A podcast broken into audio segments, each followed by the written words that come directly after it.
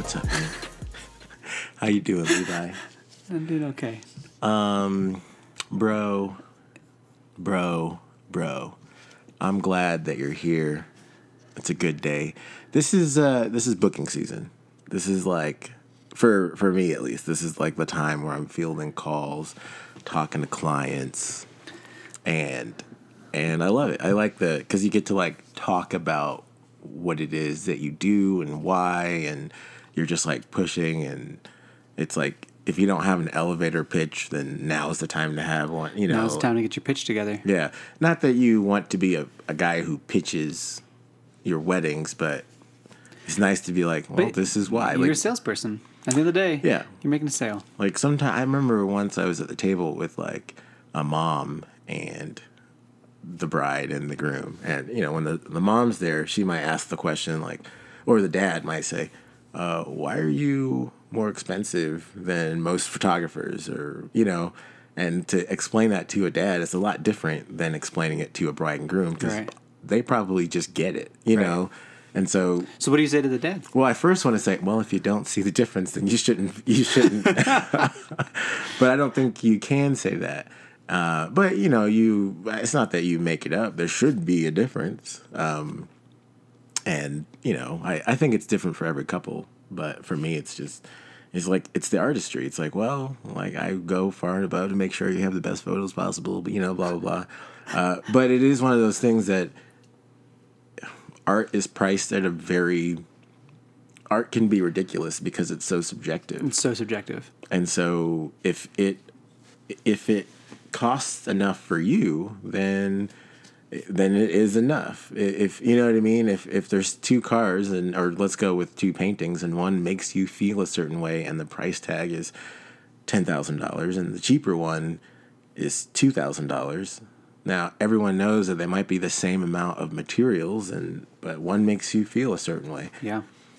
and that's that and or you know or the art curator put a little bit of more you know put a little bit more weight upon a certain one therefore it costs more or whatever but have you you've seen exit through the gift shop right I haven't actually. That's the Banksy movie, right? yeah it's the one where banksy uh, close your ears if you're out there listening and you don't want to hear what because i'm gonna spoil it but i'm not gonna spoil it spoil it but yeah no i'm gonna spoil it uh, where banksy is like this guy is trying to make a film about banksy and banksy kind of lets him in but then through the film banksy realizes that the guy is more interesting or just kind of weird like the guy filming him. He's like who is this guy? So banksy takes over the film the documentary and starts making a documentary about the guy. Who's making a documentary about him. It's so wild. But towards the end of the movie um, that guy who was filming banksy starts making art like banksy or just by his own art. And then uh, I can't remember his name. I think it's Mr. Universe or something like that. But at some point, Banksy says Mr. Universe is a force of nature, or whatever the guy's name is. Mr. Something is a force of nature. And that quote was picked up and put up on a billboard or something crazy in LA. Like, like a lot of people saw the quote. And now that guy was selling pieces of whatever he was doing for $25,000. Like he just started making this random art of like old TVs stacked on each other. And some of it looked interesting, but since Banksy gave it the nod, Right. it was now, Yeah. you know. And so I, the nod in our industry is unfortunately I don't even think it's photographers. You know what I mean? Like the nod for a wedding photography would be like to be on the cover of Brides or something, which is great. I would, you know, I, This, ah, this is really interesting to me. This the nod, identifying the nod, and because I think it's, I think it varies in some capacity. sure. But can, can, I'm just I'm just I'm just uh, interjecting because I think it's really interesting. So Well, yeah, I mean, it's a conversation. Levi. we're, we're both here, uh, but no, I it's, feel like you, well, I feel like you have this monologue going. That's very interesting. I'm curious. where don't. Uh, I did not know I was going to talk about this until I started talking. This is not what what I said I was going to talk about. Uh, but it is. I think it is kind of wild that like, because I, you know, we all have like our favorite photographers and like people who we think, you know, should be up there or like or who are leading the industry and things like that. And sometimes they are also the popular ones. But it's so hard to distinguish, especially with Instagram, when someone has like, you know, 2,000 followers, but their work's good. But then you're like, is their work good? Right. you know what I mean? Yeah. Like, because they haven't gotten the nod from society. So mm. therefore, That's yes, that is exactly what, I think is so interesting is this.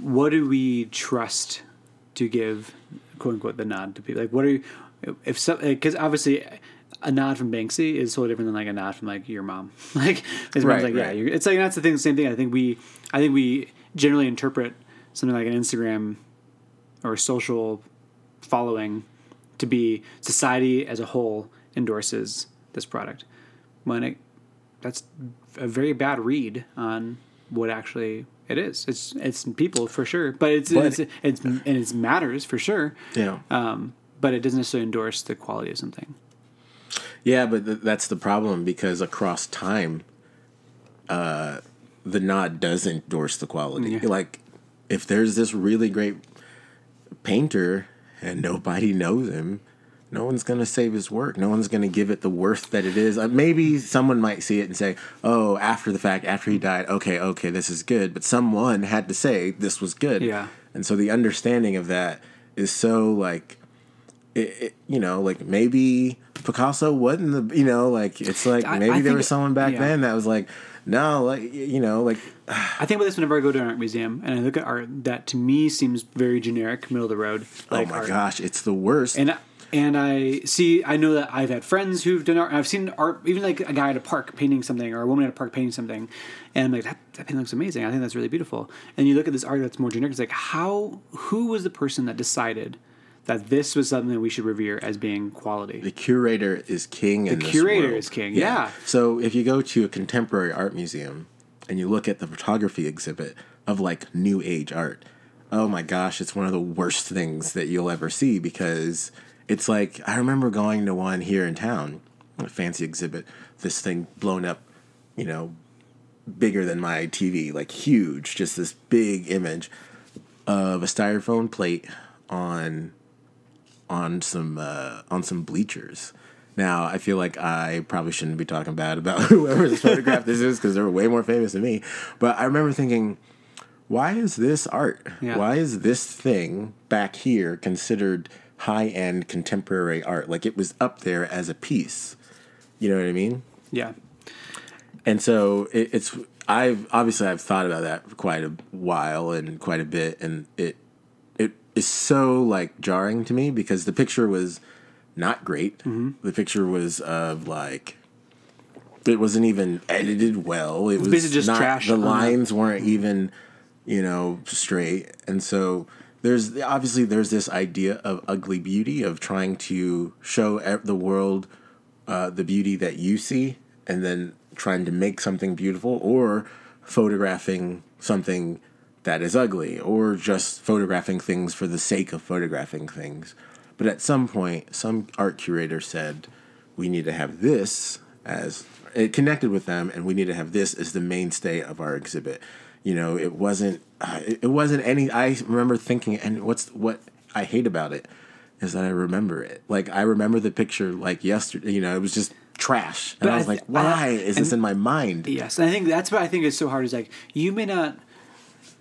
The curator's voice is lost in the actual display of the curation. Meaning, the curator might be like, the curator might be thinking, "This is actually compelling because it doesn't make sense to me, and I want people to like." And maybe they have a thought where it's like, you know what, we're going to use this as a piece because it's going to disrupt people's mentalities of what art could be. Maybe they think it's trash, but Yeah. like, but this is going to look, it's going to make people remember this exact moment you're having right now. Of course. And may, so, but the curators, but what you assume the curator's thinking is that this is the ultimate of what art should be. Therefore, it's here, and it may not be. That may not, be their thought. It may not be there because of that Sure. I see what you're saying. So the curator might be playing chess with me, trying to say, "Hey, look, like." This can be art, and I think that is the job of a curator, Right. Is to expound, expand our boundaries um, about what art is and, and what it can be. Like all of a sudden, I'm like, okay, I guess I can take pictures of trash, and and I I see it in some wedding photographs. Uh,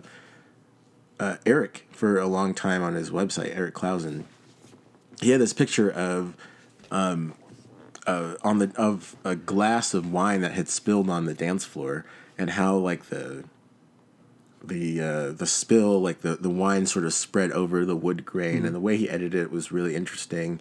And so uh, he might still have that picture up on his website but it was compelling and Yeah. it told a story and it but it was an accident. It was trash but and it's not normal. It's not normal wedding photography but he was like compelled by the image. And obviously it's so much more romantic when i when i'm talking about it. But if you look at it it's like oh that's that's his art. And Right. that's that's interesting. And i'm i'm cool with that being art. I, I feel like we do put ourselves in a box in the industry. We're like oh art must be this or that or whatever. But it, it can be so many other things. Um anyway i don't i don't know. I know that i've talked about uh punctum and studium and those like other ideas of of beauty and how like some beauty is just you know what art we perceive it what pierces us as a photographer.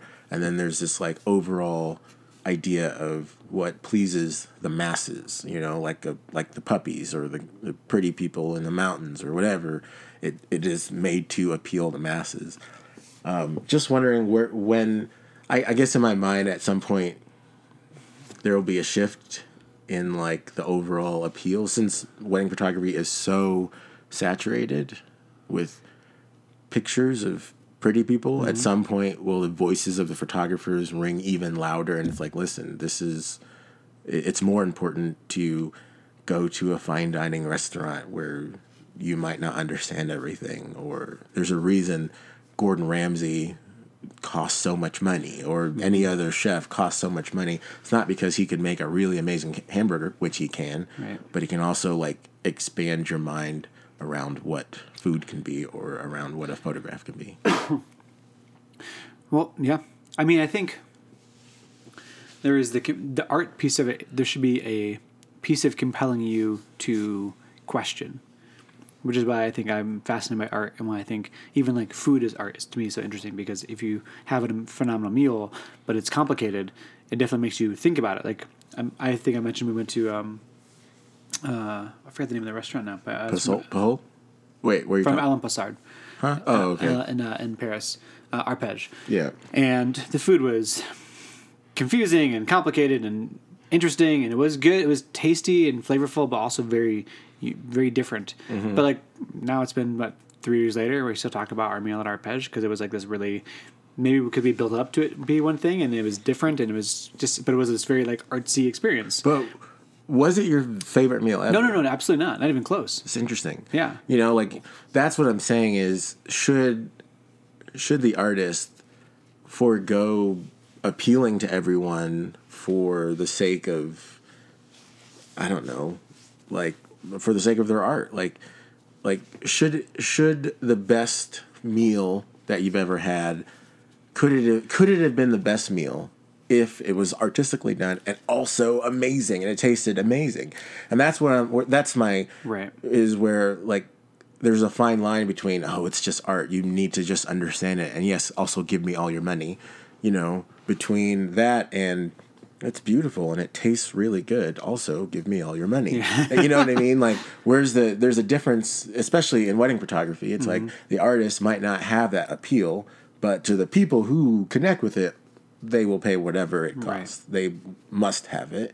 And then the people who who just want pretty pictures they will also pay whatever Right. it costs but more for a name almost. Not not necessarily that that's not good.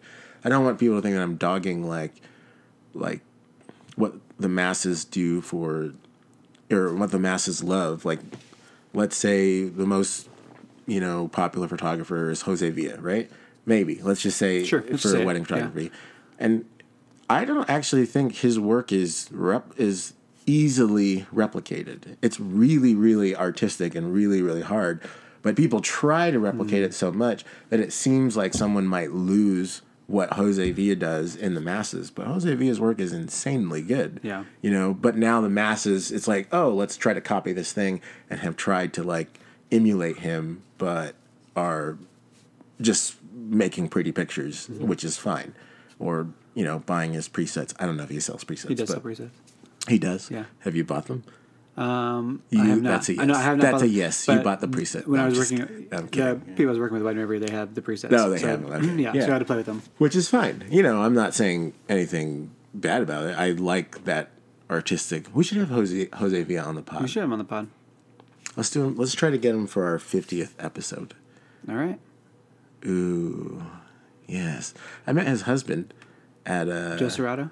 Yeah, Yeah. I met him at uh, hmm, at uh, what's that thing that happens in February? WPPI. WPPI, yeah. Yeah, we're all at a bar, and he was like, "Hey, man, will you pass me my drink?" I, I think I was like, "No, no, it was me." That's what I, I said that to him. I didn't know who he was. I was like, uh, "Hey, what's up, man?" And he's like, "Hey," and I was like, "Hey, you pass me that drink?" over there?" he was like, "Sure." And I was like, "Thanks." and then somebody was like, "That's Joel Serrato." I was like, or, I was like, "Oh." I don't know who that is, and then I didn't know who he was at the time. But anyway, that's the end of my story. uh, he's a really cool guy, though. Both of them. Um, yeah, I don't even. He, they probably won't remember me. But anyway, what were we talking about? I think we were just we were talking about a lot of things, rambling but the I don't know the, the the relationship between curation and art. uh, Well, that's that's I, I think all this stuff is good, but I think it helps to have be grounded in more realistic, tangible things. I think a lot of people are, like you said, in booking season, booking weddings, and what and maybe let's bring it home to more of a a more a situation that we're all kind of in. Do you you could do you have a, a booking situation you're in right now that reflects some of those things or No. okay all right Wait, do you? um I just thought about it. I was, as we were as I started talking. I was actually like, thought there was something oh, else you yeah. want to talk about. I wasn't sure how it related. Oh, you're trying to segue me into. I was trying to help you segue, about. but Yeah. but I thought that, I th- also thought they were related, and it turns out they're not. they're not related whatsoever. Okay, well hold on. Then, then, then I will talk about what I was going to talk about. All right. How about you talk about what you were going to do? This actually segues. 'cause I I've been thinking about this a lot. So this Does pa- it kill it if we say segue? Does it mess it up, or does it?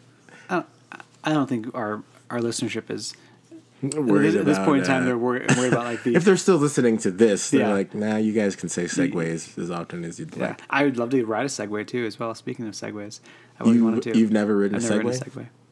You know, personal uh, transportation devices like those little Segways Mm-hmm. and like the little one wheels are on the rise. Like people are really into them. There's like little clubs of them that in each city where they just ride around on one wheels and they're all friends and it's kind of cool. Just yeah, and well, the one wheels is like off road capable as well too. Yeah, I'm not gonna do that.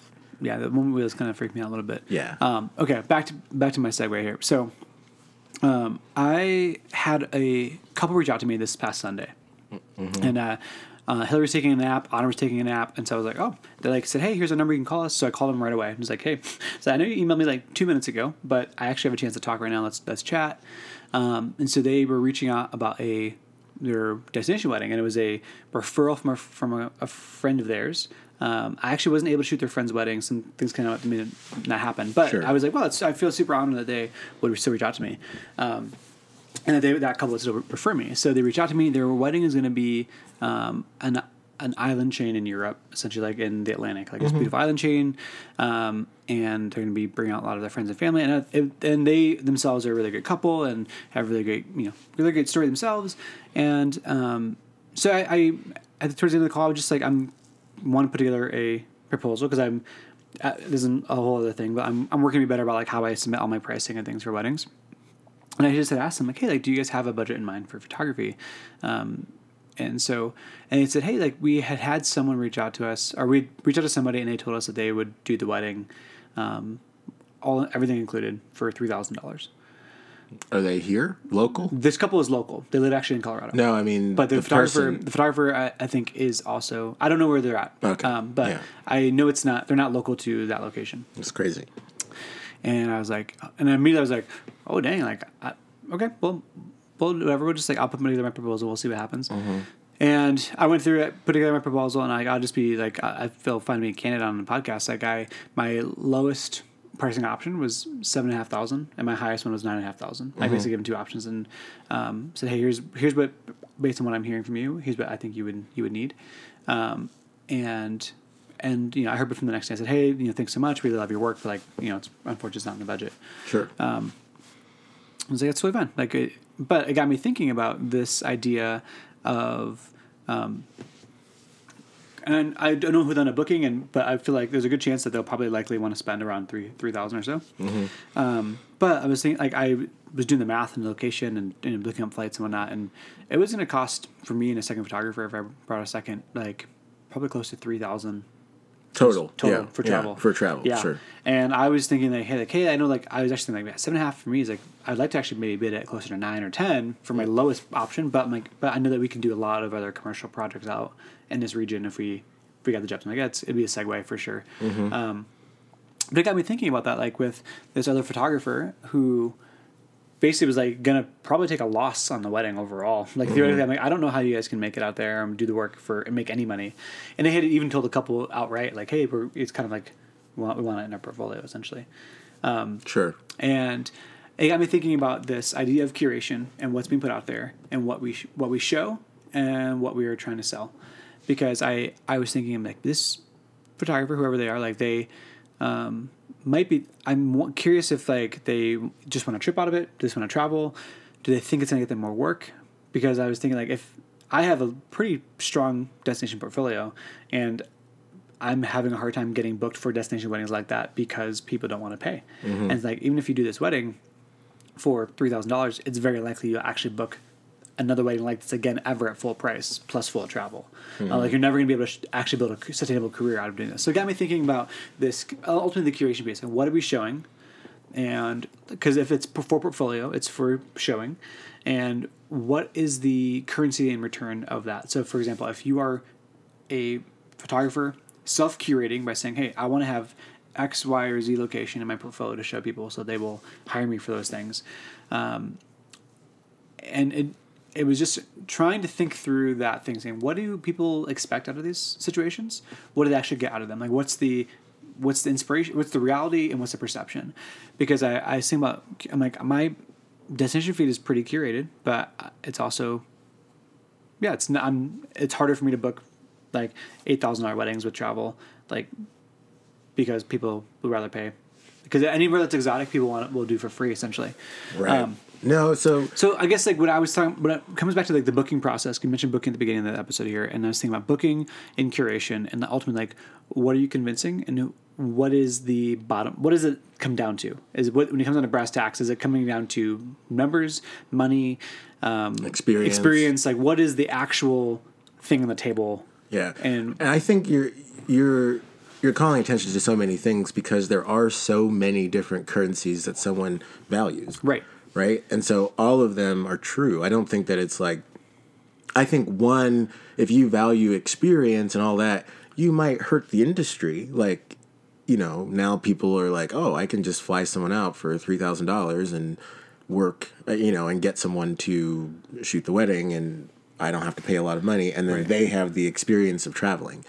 But that only lasts so long, as we heard Ben say. Right. You know, like that's not actually you experiencing it. You're going out to work, Yeah. and you're, you know, and so that will fade eventually, and you're you're not going out with your friends, and you know, there is part of it still though that it's like, well, you still are there for sure, you know, yeah. and so if you haven't experienced. My first time to China was I don't, was shooting a wedding, Mm-hmm. and we went to the Great Wall, and I was shooting, but I remember it, and it was it was still, pretty awesome, fairly I'm sure. magnificent. Um, now, at the end of the day, I remember, and, and this is probably the worst exa- worst thing for me to say, but when I was first starting out, there was a couple who wanted me to go to Mexico.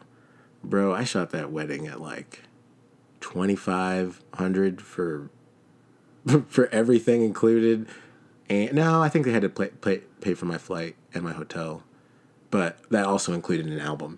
You know what I mean? I was like, oh, you know, like thinking back back on it now. I mean, I was like, oh, what was I thinking? But knowing that photographer, and I don't know the photographer, but Yeah. maybe they had no other choice. Maybe that's their only wedding. Maybe you know, and so I don't, I don't know. Maybe they have some other way, and it sucks. And so I think at some point, and this is what I'm hoping, especially talking about art, is that at some point your your art will start differentiating you so much, which I think it already does. But sometimes people just don't have the money. Right. But I think hopefully your art will differentiate you from all the people who were just taking pictures at wedding Right. at weddings. Sometimes it it'll make sense for like, you know, for a client once they find you because I know you have clients like this. You've had them where they will pay as much as they have to Right. have you at their wedding. They will change their wedding date. They will because your work is so unique. It's so you know, and so it's interesting that that is a thing. Getting in front of those clients and get having them find Right. you is That's your the other work exactly. yeah. right? Well, that's I guess like it's like this. I think this duality of marketing and and I think this is what I think is this is I guess where I'm, I'm wrestling with internally. This is is all the things we talked we, we were mentioning like you know pretty people in beautiful locations. After shooting more commercial work, I'm like it makes me wonder like are these little more than just advertisements? like, it, like what is it different than an advertisement? Sure. And obviously for that couple, it's a real experience. I'm not saying like that their wedding or whatever isn't isn't meaningful in any way, but I'm saying like when we have this content, it's essentially like it's like you're getting like an ad You're campaign. paid- yeah, you're basically yeah. you're getting an, like you're getting paid to make an ad campaign. Sure. Um, Which which listen, man, it's not wrong. It works. Right. It No, works and- if and- you listen. If you go, not that all the feature sites don't feature people. You know, they may feature everything. But if you go to these feature sites, the, the curators of wedding photography, the people who run Brides or whatever hmm. magazine, they want pretty people with lots of money Right. with luxurious weddings to show, you know, and there's a section where they'll show DIY weddings, but it's still like they're showing off money. It's not like right. it's not just like, oh, this every once in a while it's a backyard wedding or the photographer was so good that he made it look like a mm-hmm. lot of money. Right. You know, but that's unfortunately the way that it is Right. in the in the world of features. There are a couple sites that I think are a little bit more artistic forward or photography forward, but the masses might not, uh, you know, it might not appeal to the masses. And so you're right, It is advertising. What I think that I'm trying to like is like I think we have been so inundated with advertising that we don't I think even recognize an ad when we see one. Meaning Hmm. that like if we see something and again like obviously that's the whole point of making amazing content is people see the content and want to engage with it. But um, I guess it's just like I'm just I think I was being in this realm like man like when you have all the thing like like a brand like the North Face would pay uh, 50 to 100 grand to put together this campaign to like make to sell more jackets and um and you basically it's the exact same concept more or less but you know you're getting paid to to do it and you, and then you have this and just i'm just thinking through the idea of like advertising it's- and marketing i guess like it's such an interesting thought. Like we we get paid to do, ad, you know, it's all bundled in there, Right. You know, to do advertising for our own brand, but at the same time, we're giving a product, Right. You know, so it's not like that's all we're doing, you know. But I think that's my that's my thing about social media is like I post these stories and I, I want people to see the the deeper side of it, but I also I post photos that I'm proud of. And, you know what I mean? And there's a brand and I have to, you know, and so it's Yeah. it is a struggle for me as well. Um because what the worst thing is that you would think about this couple and think, "Oh, you need to do advertising or something." But I don't think I don't think the masses. I think someone who is fine with Applebee's shouldn't be paying for, Je- you know, Chef Ramsay anyway. Yeah. They don't know the difference. If they see that other person's work and they see your work and they don't know the difference, then unfortunately they should pay three thousand mm-hmm. dollars. Like it's just I, the I 100% no I don't Yeah. and, and what's crazy though is like I don't know the photographer but there's a there's a probably a more likely chance than not that their work is actually really amazing and really phenomenal and that they like I they doubt that, man. To be getting paid three thousand dollars to go overseas to Bro, I- shoot I- a wedding to maybe book at a loss, They're, they they are not valuing themselves to get a loss on a wedding. That's think- a, that's I think- horrible. I, yeah, but I think that's pretty common. And so, okay, here's here's the thing that was, that was really interesting is like when we were in Mexico City, we ate at Pujol, food was great. We also ate at street vendors, also had some amazing food across both both spectrums. Like Sure. we paid a lot of money for Pujol, had really good food. Paid almost nothing for the street food, had really good food. There was like there was something delicious for every price point in, Sure. in between, and I thought that was really interesting as well too. Is that like it comes down to um, people's preferences and what they enjoy, what they like, or what they're or what they. Um, in, or what they know that their money is going towards. For for example, at Pujol, they had like amazing experience. They uh, are um, our server was incredibly knowledgeable about both the local cuisine as well as uh, cuisines from different regions in Mexico. And We had really great insights into things around Mexico City. It was they were just like overall phenomenal service. Um, and obviously, if you go to the, the taco stand on the street, um, you're not going to get the service. But that's part of what you're paying for when you go to Pujol. You, you expect those things. Sure. I think that's part of the thing too. Is like you can still have an amazing final product based on, regardless of the price. But there probably is going to be things in in the intermit and the in between period that also. Um, come on with that. Maybe that's like client, maybe it's expectation management, maybe that's care, maybe it's communication, things like that that go along with that journey. No, I think there's I think there's so much that we don't do uh, that Pujol does.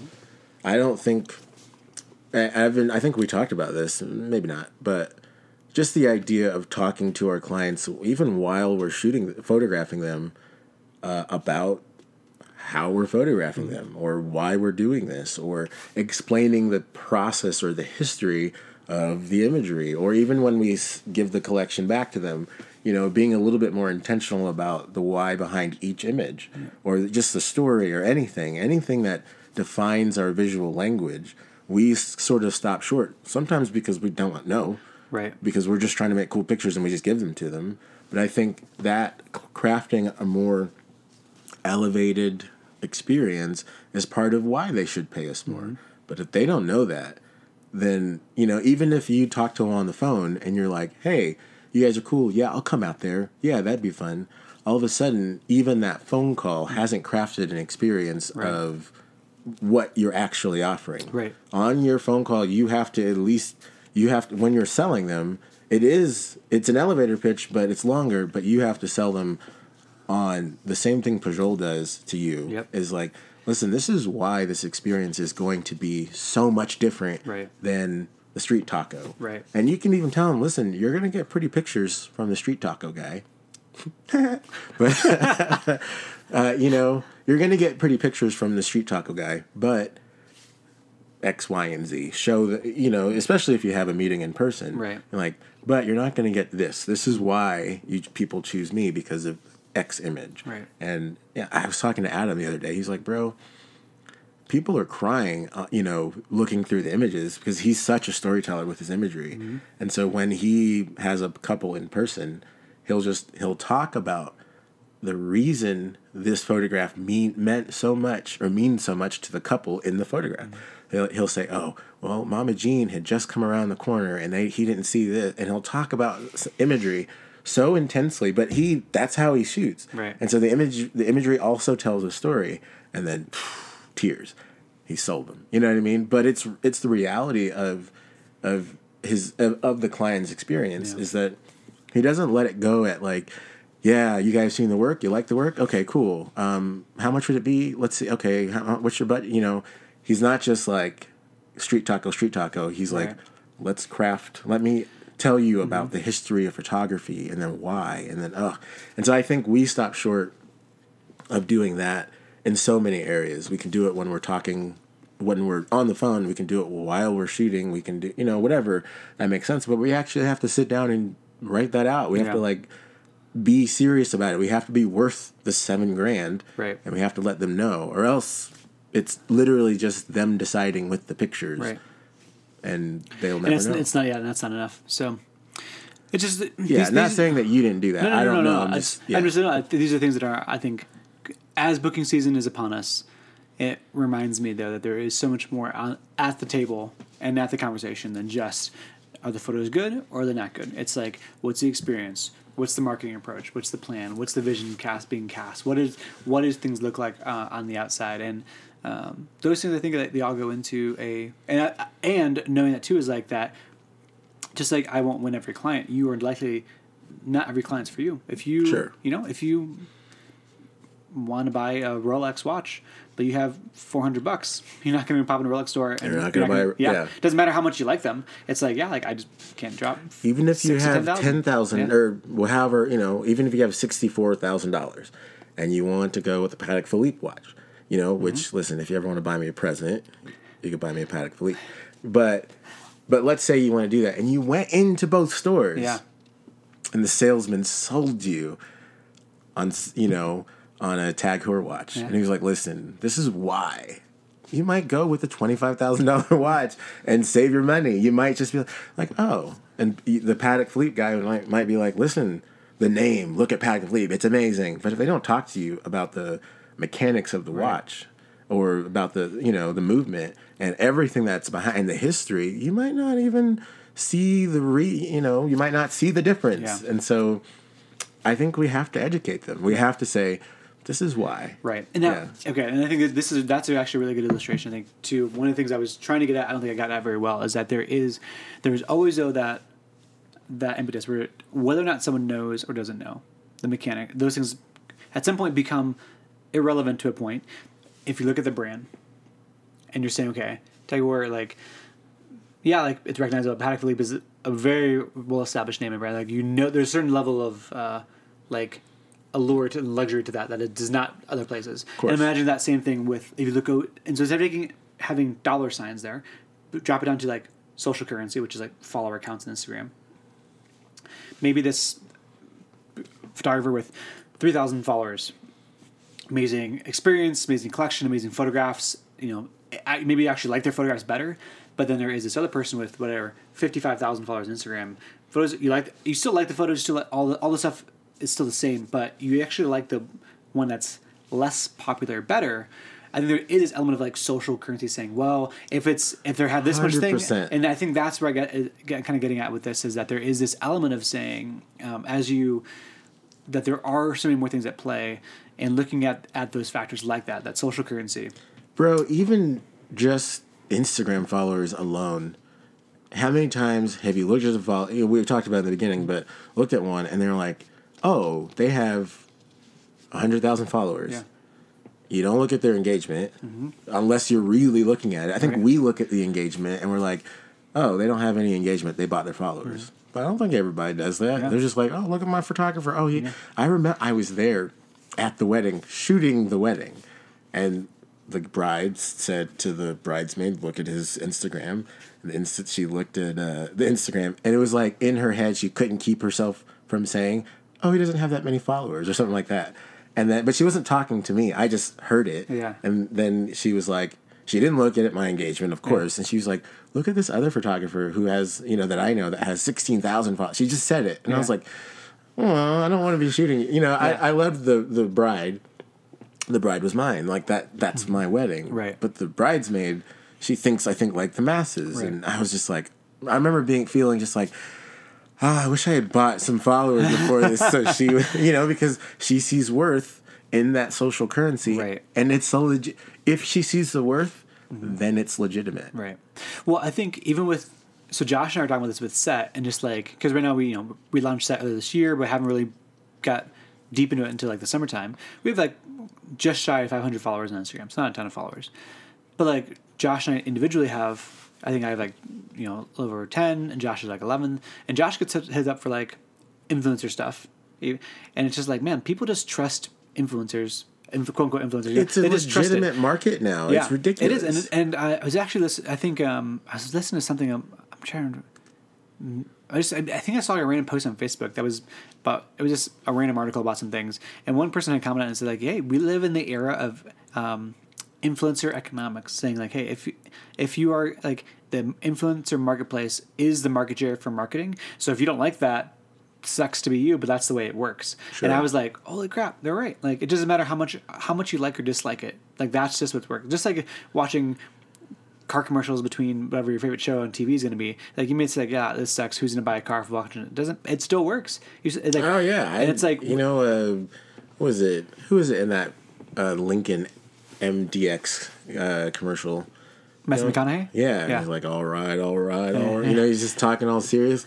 I love those commercials. I'm like, oh, it's like, oh wow, that's it's such like, an experience. and um, but I think that's the thing is like just kind of knowing. I think there's this element. I think a lot of people like myself for a long time push back. Like I don't want to be a part of like that movement. But it's like yeah, it's not a, the hipster thing to do right. to like. But it's like pff, that's where it's at. And sure. so I think there's this element of like knowing saying, okay, like we are in this market, and so like even with set, we're like, well, to really get bigger jobs and serious people, we have to have a bigger following because that's what people look at, and it doesn't matter how good your work is if you don't have an audience like or don't or if you, people don't think you have an audience they think less of you and one thing that's in, is like certain brands will reach out knowing that there is personal brands like where you can post stuff on your own feed or stories, and you're like, yeah, we'll get like a lot more. Not only will we get good content, but we'll get in front of we'll get free advertisement out of it essentially. Yeah. I think that's a, I think and I think brands are hiring people with audiences because they also get It not ha- only the, yeah. they get the content, they get the free marketing. I remember Kevin Hart got flack because he was in the movie, and they, uh, they he in the advertising for the movie, they were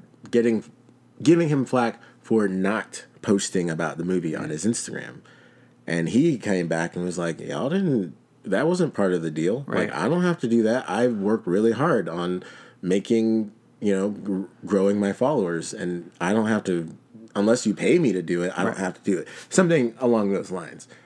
And it was like, man, it's a legitimate thing. Yeah. It really is. And so I don't know. I- There's no way for me to say it's not worth it because a planner, a planner too, who who can be the gateway to so many weddings, and that's sort of how I run my business.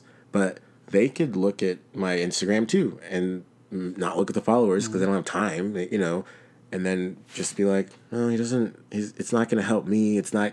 They might go with the person whose work is less artistic or less great if we're talking about you know what what the reality no i'm just kidding but but you know what i mean? They'll go with the followers. And i know i know plenty of photographers who have bought followers mm-hmm. legitimately just purchased them and then have emailed the the planners and like hey look i've been working on this. It's working. And i've people are really liking the work. Check out my instagram. You know i've literally seen the email. Like i'm like oh it's like that. Like people sell themselves based on that. And I, i'm over here hoping that i could sell myself based on the art Right. but but that number is such a thing it's a it's a currency it legitimately is and so i don't know that uh I don't know that it'll change unless Instagram does that thing where they're just like you can't see people's followers. Well, they're they're starting to t- um, test that out in Australia and New Zealand, I think, for a couple. yeah, I remember hearing about it, but I don't know. I mean, why would they do it? What what would it help Instagram? Unless it I like, know. unless, unless it like helps with societal pressure and all that. It might, it might Uh, be just like a society move. Um, I don't know. I I don't, don't know. know. that. I think if they do that, there'll be another version of Instagram that's like, Someone's gonna fill that gap in real quick. Yeah, like, real quick. Yo, y'all want some of that social currency? We'll make yeah, it for you. come we right go." here. Yeah. we'll give you your number. Um, yeah, no, it's crazy. Well, I mean, I, I mean, do you use VSCO, the VSCO app, for like actually posting to their feed? no, So I, I re- don't really either. But that's one thing VSCO's always done is never had. There's really no. There's a feed, but there's no Number. Uh, there's number attached to it. And there's like yeah, but VSCO's dude, VSCO's a five hundred million dollar company. that's crazy. They have their subscriptions are twenty bucks a person uh, for a year. And so if you like, I mean, I don't know, I'd literally do the math right For here. the skins For the yep, for all the um, presets. for all the presets. So that's basically probably twenty five million active users that they have. Ballpark Twenty five Wait, five do to they thirty. not sell other things? No, they discontinued all their presets, everything. They only are the mobile app now. So they probably have tw- twenty to thirty pay million paying people to use their app. That can't be so. Really? Yeah, Million? million. They don't have any other products? Not as far as I know. That's crazy. So what that means though is like, hey, there's that feed, and you can get notoriety. But it's just like things like that too. It's like I'm like, when's the last time I posted on VSCO? And I know VSCO's um, not coming under heat, but getting a lot of like uh, the VSCO girl memes and stuff coming out. There's like a whole. Um, it's not. There's no like. There's no scandal with it. Just funny like that. Because a lot of like. I Teenage girls use what- VSCO. Oh, a lot of teenage girls just use their skins. Yeah, use their their presets and things. And So their why? What's the? It, it's just a joke. It's, Oh. it's literally just like a, a, a life. A, it's basically like a life, like um, stereotype put into a, a meme format with I a see. VSCO girl. I see. But all I have to say is like, but it's like, hey, like, I'm not posting on VSCO. Like, if there's 25, 30 million people who are focused on art and art integrity, like maybe I'd be getting better. Like, if I posted consistently to VSCO, maybe there'd Yeah. be more stuff going on there. I mean, it's just like, you- I just that's what I'm saying. It's like there's just like the complexity and how it all works out is just very Sure, we only have one window into that world, Right. and it's not uh, like I don't use a VSCO platform at all, but I've known people who work for them and who curate for them and all that, and they, you know, they're legitimate artists. I, Yeah. you know, so it's such an interesting Same, yeah. thing. Um, Talking about Carter. Remember to his wedding I don't together? know. Oh, I don't know Carter. I Oh, just yeah. went to his wedding. yeah, I I remember that. You were just like, "Hey, you want to go to a wedding?" I was like, "Sure." It's like Just- a Wednesday. yeah, it was just like a lot rolled of them. just only black guy at his wedding. Actually, I, I don't know if that's true. I just Shout out to you, Carter Moore. If you also don't follow Carter's work, Carter is actually a phenomenal photographer. Um, so, actually, yeah. actually, Uh, bro, contrary to popular belief. No. I did that earlier in the year, and I felt Actually. bad about it. It's like he's actually pretty good. I don't mean to say it like that, but bro, let's take a quick break and come back, and we'll talk about something else that's interesting.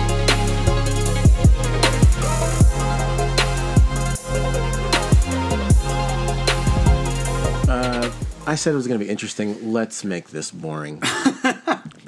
as boring not as the, possible. not the uh, response I was expecting. Yeah, dude. What if it's uh, so? I have a, con- a client right now who I think their wedding is going to be so dope. I think it's going to be so fun, but they. Uh, I don't normally have people ask me about. Excuse me, about my contracts. Like it's very rare that someone's like, "Hey, what about this? What about this? What about you know?" Sure. I'm like, mm, "Okay," and so I don't in turn, I don't talk through my. I don't even look at it. I probably haven't looked at it in like two years because it's the same contract. I just change a couple things, and I don't have any. Uh, I don't have any need to redo it or Yeah. anything. Uh, luckily, my sister is my lawyer. She's and she does contract law. So I had, you know, That's convenient. They were asking me all these questions um, about like jurisdiction. They're like, well, because on the end of it, it's like, oh, where liability. It seems it says that uh, jurisdiction and venue will be in uh, the the couples in in New York, but I my business is based here. They're like, well, it says it'll be if there's any sort of litigation, it'll be in uh, Denver, Colorado. And I was like, yeah, uh, that's where my business is based. But they were like, well, the majority of the work will be performed in New York. So can we change the jurisdiction and venue? And I was like, oh, I got to talk to my lawyer. you Yeah. know, I, I have no idea. And so talking to my sister, she was like, no, if you uh, avail yourself of another uh, of uh, if you avail your business to a different court system, then it it also gives precedence for any other litigation in any other place to you to not have your business be based in Colorado, and so you're subject to whatever the laws of that State would state be. would Right. be, and so New York State might be more lenient or more stringent upon uh, upon small businesses, Mm-hmm. and maybe the clients know that or something like that. She was just trying to explain to me why Right. she, it would be a better idea to keep it in Colorado. in Colorado so that all the laws and everything are Colorado. You don't have to worry about, you know, any other thing. And I was like, okay, mm, sure, you know. And so I told them that they're cool. My clients are dope, but uh, it just got me thinking about like the different elements of my contract and what I care about. Like they asked me about um, and and why they're in there. They asked me about copyright stuff, and you know, they're like, oh, what you know, we want to use some of the images for uh, like our personal websites if we have businesses, and that's not. Uh, you can't do that per the contract unless I give you written consent. Uh, but I was like, oh, do I care about that? And my sister was like, listen, you you do, up to the point of like uh, like what if they start a photography business is you know a photography business and you give them rights to your images Right. therefore they can use your Im- their your images as their own on their photography so in the clause you have to write that it, it excludes any sort of business that is a photo business or or anything that might compete uh, you know things like that so then I had to think through that. I was like, okay, cool. How and then obviously she can help me with the language, but uh, I just thought it was like, oh, I definitely don't think about contracts, but I also never have to worry about them. My clients are, I've never, you know, had anyone sue me or anything like that, so my clients are happy. Um, but it is something that we all do. We all still sign contracts. Right. Uh, are there any things in yours that are like non-negotiable or you've had different contracts too with set i'm sure you guys have to change Yeah. things or look at them Yeah. differently or I mean, there was there was a lot. Yeah, so we um, we are possibly going to be working with this uh, the partner f- for doing some sales uh, for us to do revenue sharing, and they sent us a contract that was like had some things in there we kick back like like yeah we're not going to sign this. Like one of the things sometimes you'd be like giving them percentages of the jobs that they would bring us, and one of the things they had in there was like that they would um, they, they would be able to look at our books like a like across the board. Like hey we want to see if we requested we want to have access to your books and we're like yeah it's not going to happen like we're not going to just give you access to our books. So things that like we like we had to like slash out of contracts and things as well too, uh, even contracts given to us. Um, but there's like it's just crazy because yeah, there's so many different things that pop up for different. Some clients care about certain things, They're like, hey, we need to like limit the usage in this contract, and um, it's, Right. it's like man, like things change fast sometimes. Yeah. So when someone limits the usage, do you change the price, or do you think that would affect? Uh, you know, it like depends when- on the client. So, so for example, like if you're working with a national client, like a client like a Coca Cola or a BMW or something that has like, um, I think Josh did this with Toyota in particular. Josh had done a shoot for Toyota, and they wanted to use the images on billboards. So he's basically charging them a fee for every state that they want to use a billboard in. So it's like, hey, if you want to use it in this state, it's going to cost this much money. If you want to use, and basically it's that same fee across, um, but just basically just for billboards essentially. So, and but some clients it's like, well, you know, they if there's usage in this contract, they're not going to hire us. So it is, Yeah. they just have unlimited usage. Um, Well, let's talk about uh, weddings, just because. Yeah, that's where uh, most people are at. Yeah. Um, would you raise the price for an NDA or for? yes and no. I actually think I lost a wedding because I charged an NDA price. Really? Yeah, last year. So I had a planner call me, and the planner was like super nice, and she was like, "Hey, we'd love to. Um, I have a couple that would love to hire you. They're having this wedding in you know this particular part of Colorado. They love your work, um, and so they needed an NDA. Um, and so I had said like, "Hey, that's totally fine." I said, "But like, if I can't use it, like, is there?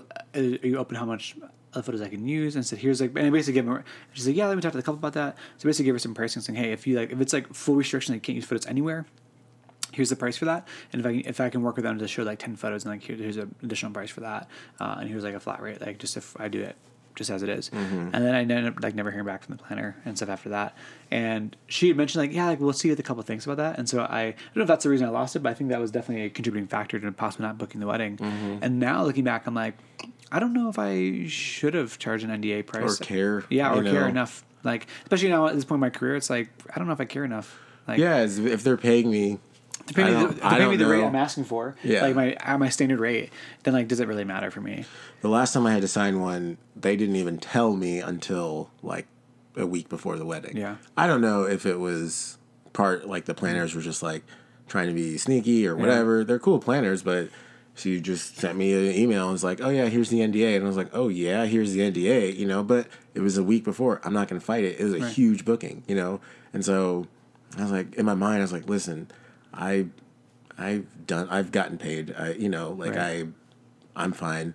My my website's fine. They obviously they bought me, or or they booked me based on what's already on my website. Right. So I have the work to get To a client. yeah, exactly. Like, like this, um, and so, uh, so yeah, I did. I signed it and didn't care. But unfortunately, it was literally the best wedding I've ever shot. Like insane details, like in out of this world. Like the the the uh, rehearsal dinner was probably a couple million dollars, just like just thrown around everywhere. It was insane. Like I remember the DJ was up on this thing, and I was like, "Oh, this is insane!" Like, and I can't show it anywhere. They had like a circus for their after party Oh from the wedding, like literally people swinging from bars, and you know me, I'm just going bananas. Oh just yeah, like, I'm surprised you weren't on one of those bars. I, around. yeah, I know, right? I showed one of my colleagues. I think. Have you seen the wedding? I don't think I have. uh, I showed him. He was like, "AD, this is the best wedding you've ever shot." He's like, you, "This is the best work you've ever done." He's like, "It's your magnum opus." I was like, "Thanks," because I can't show anyone. Yeah. and so that really sucks. But at the same time, they paid me a lot of money, so I'm okay. You know, but it was it's one of those things. It's like, hey, that's it's a thing. You know, I don't want to ever have to deal with any legal issues, so I never posted. The Right. planner though posted a whole bunch of photos, but she blurred out the people. What? I've never seen it before. I was just like, and, and so it requ- it re- it fills the NDA requirement because it doesn't show the likeness of the people. But and I was like, would I ever do that? Could you show like details then, just like dope details? I probably can show the details, but I I in my mind I don't even want to mess with it. So I just like I'm just not gonna show any wedding. any- show I mean, if pictures. it was my magnum opus, I'd be hitting up that planet and be like, "Yo, can I share some details?" Yeah, well, she sh- shared details, um, which is fine. I just I'm not, you know, but she uh, but it was just weird that I don't think I would do it because she blurred out the people. Right. So I might share some details here and there, but the fact that she was like, just you, I don't even know what some Instagram thing, and she just like put her little finger on it, and the people were blurry.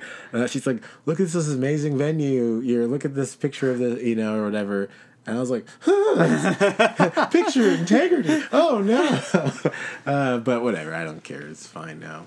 Um, but no, it just got me thinking about what's essential in that contract. You know, like What are the essentials? yeah, because I'm I'm glad I have the thing about you know the retainer is not refundable. Yeah. That's I feel like that's essential. But there's some things in there that I don't know that are necessarily essential. I ended up taking a lot of stuff out uh, a couple years ago. Things that talked about like uh, I had a lot of stuff in there for album sales and Right, like, sure.